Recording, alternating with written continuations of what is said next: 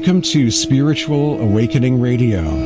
My name is James Bean. This is a Sant Mat Satsang podcast edition of Spiritual Awakening Radio. Today, my focus is spiritual paths. Spiritual paths, like people, have a limited lifespan and eventually pass on. Today, a reflection on the impermanence of spiritual movements in a world of illusion in a world of forgetfulness, in a world of changes, samsara. There is no permanent university of mysticism on planet Earth, if you notice, and it's always been this way. There is no mystery school, for instance, run by the successors of Pythagoras, located somewhere in Greece or Italy. There are no Valentinian Gnostics living in an intentional community or monastery near Nag Hammadi, Egypt. There are no Essenes living somewhere still along the shores of the Dead Sea in Israel. No golden temples of Sat Gurus, no satsang gatherings founded millennia ago that are still with us now, operating at the same locations. In other words, spiritual paths, like people, have a limited lifespan and eventually pass on and all of the organizations associated with mystic paths at present, rest assured, will meet the same fate as all those of past generations, dying off and being replaced with new vibrant gatherings in new locations, new budding branches of the mystical tree of life, the living mystic tree of life, to replace the older branches as they fall away, same as it ever was, same as it's always been, the death of the old and the falls and winters gone by, and the blossoming of the new in seasons to come.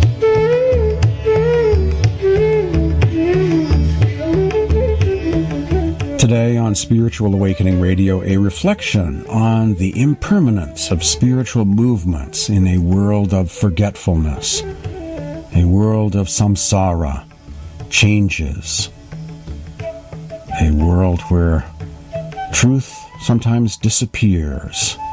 As Swamiji Maharaj of Agra once said, the God of time has put a cover over the teachings of Sants. Spiritual paths, like people, have a limited lifespan.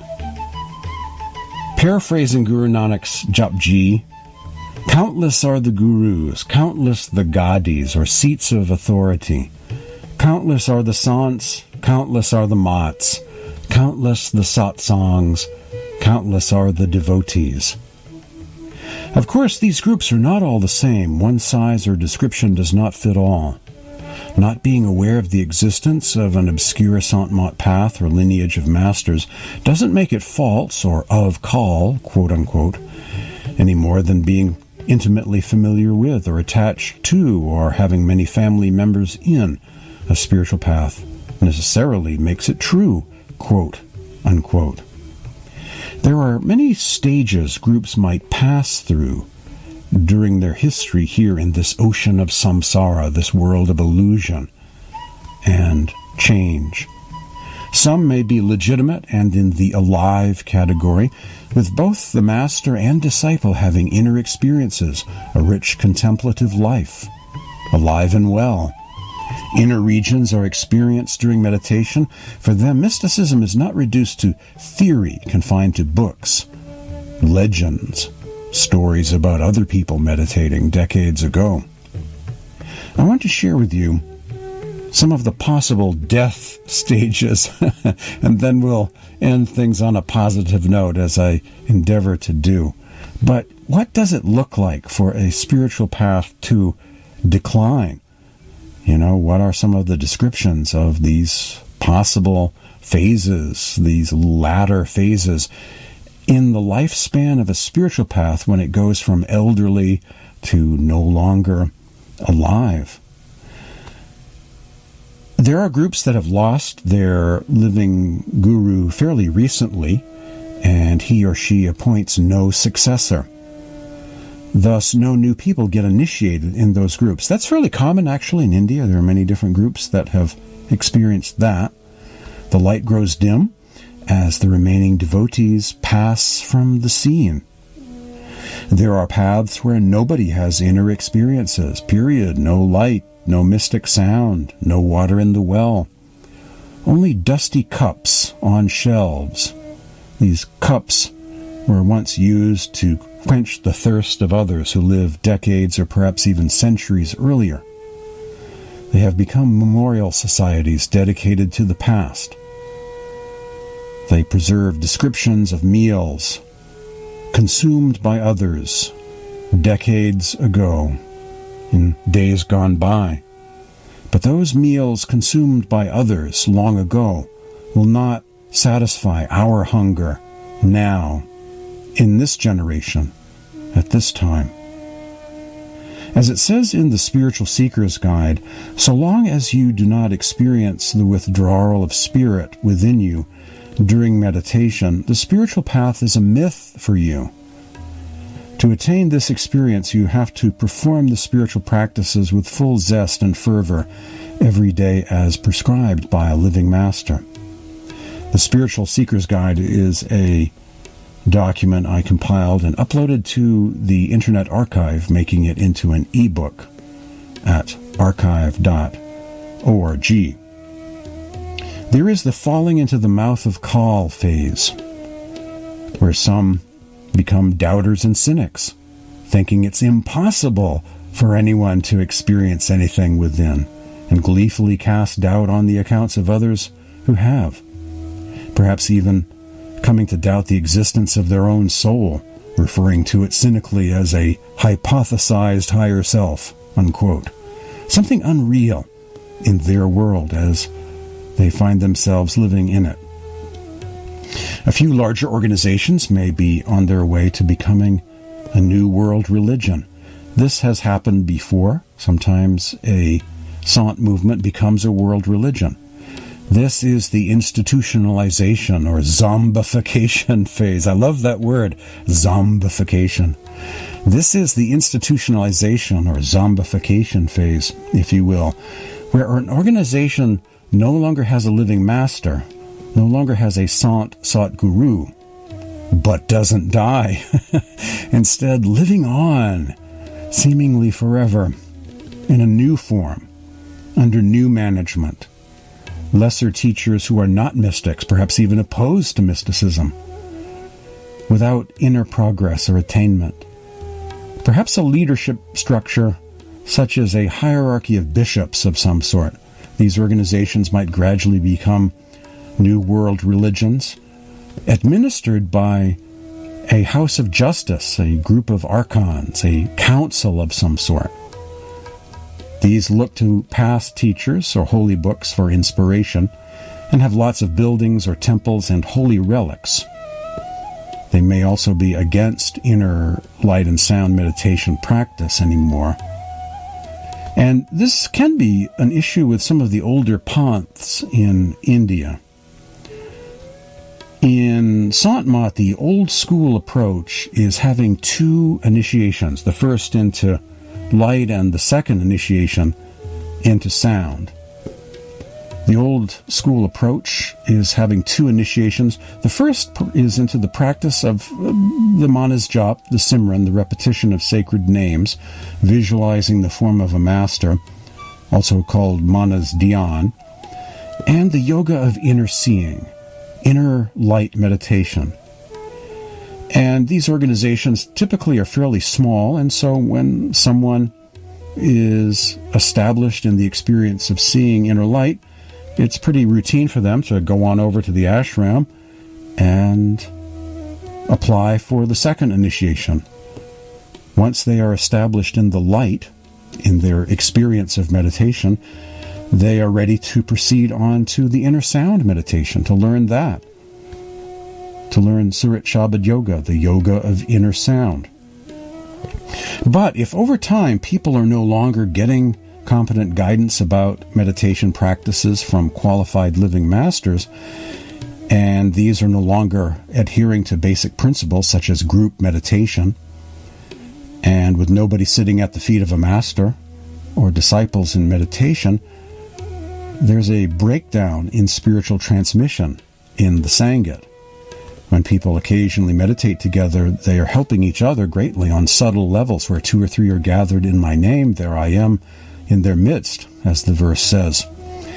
And meditation becomes easier. It's easier to see the inner light, easier to hear the inner sound when you're in a group of meditators, gathering together every morning at Brahma Muhurta, the hour of elixir, you know, early in the morning at the ashram, at the group meditation, which is a time honored tradition in Sant Mat.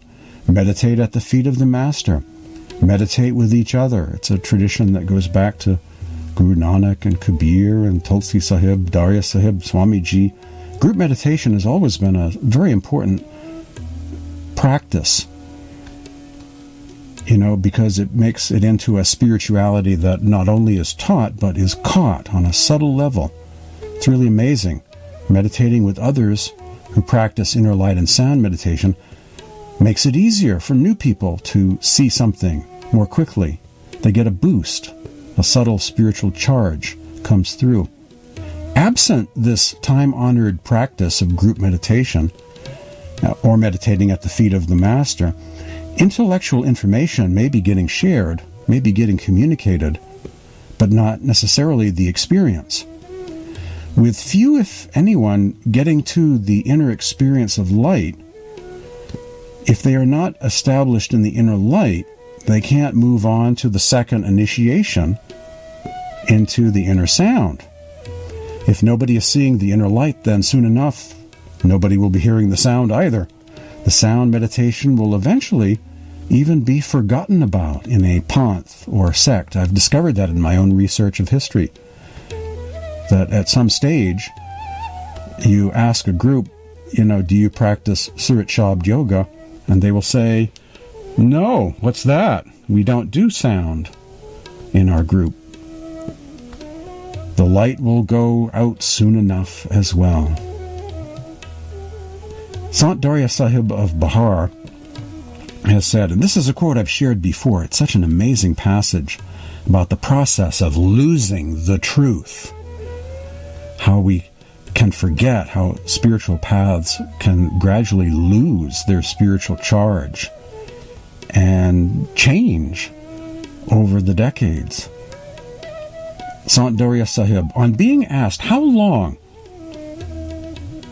this order would continue, Darya Sahib replied that as long as the practice of the sound current remained central to the discipline, and the order kept pure, free from external rites and formalism, the line would continue.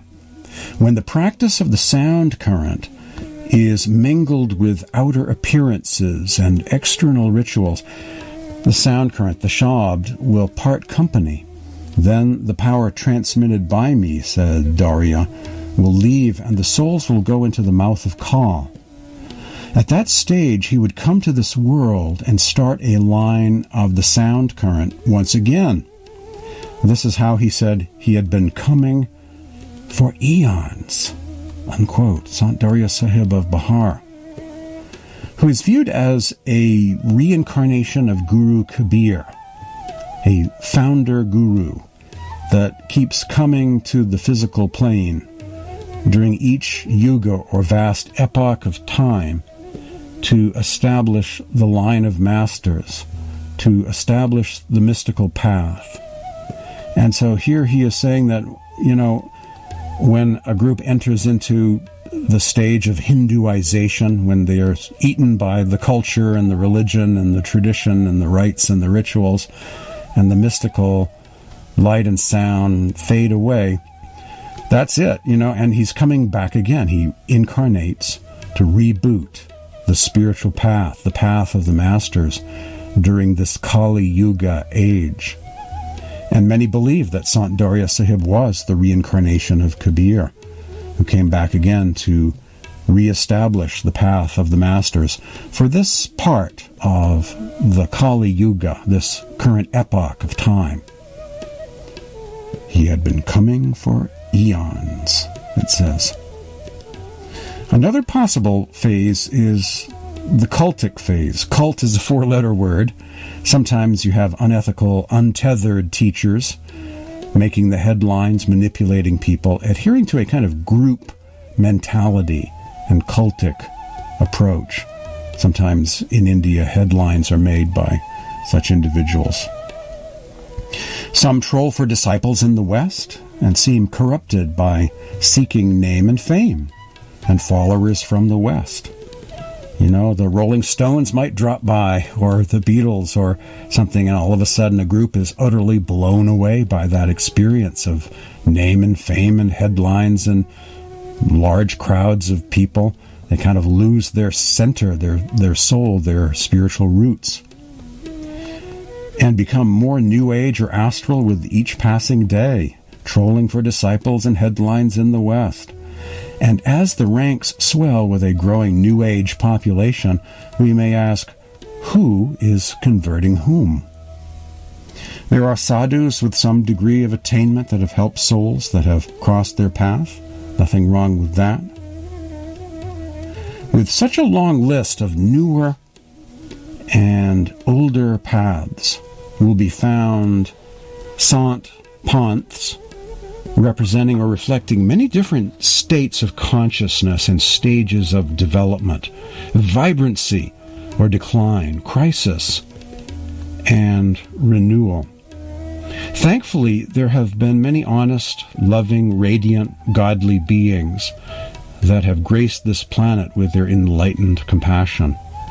They work with those who seek the path of the masters and successfully practice Surat Shabad Yoga in a way that's almost identical to the ideal spiritual path described by Swamiji Maharaj of Agra, Sant Tulsi Sahib of Hathras, and Darya Sahib of Bihar, with a rich mystical approach to meditation practice, traveling quite far along their journey back to God.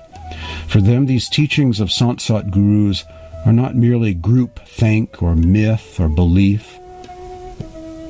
They have very real experiences, commencing with meditation practice. It's not so hard, really. The divine light and sound are, after all, within everyone.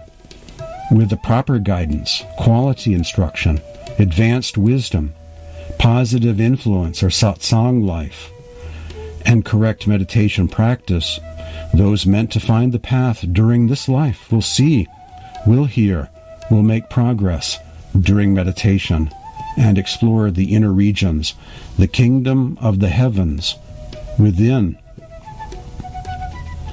This is the Ode to the Sant Sat Guru.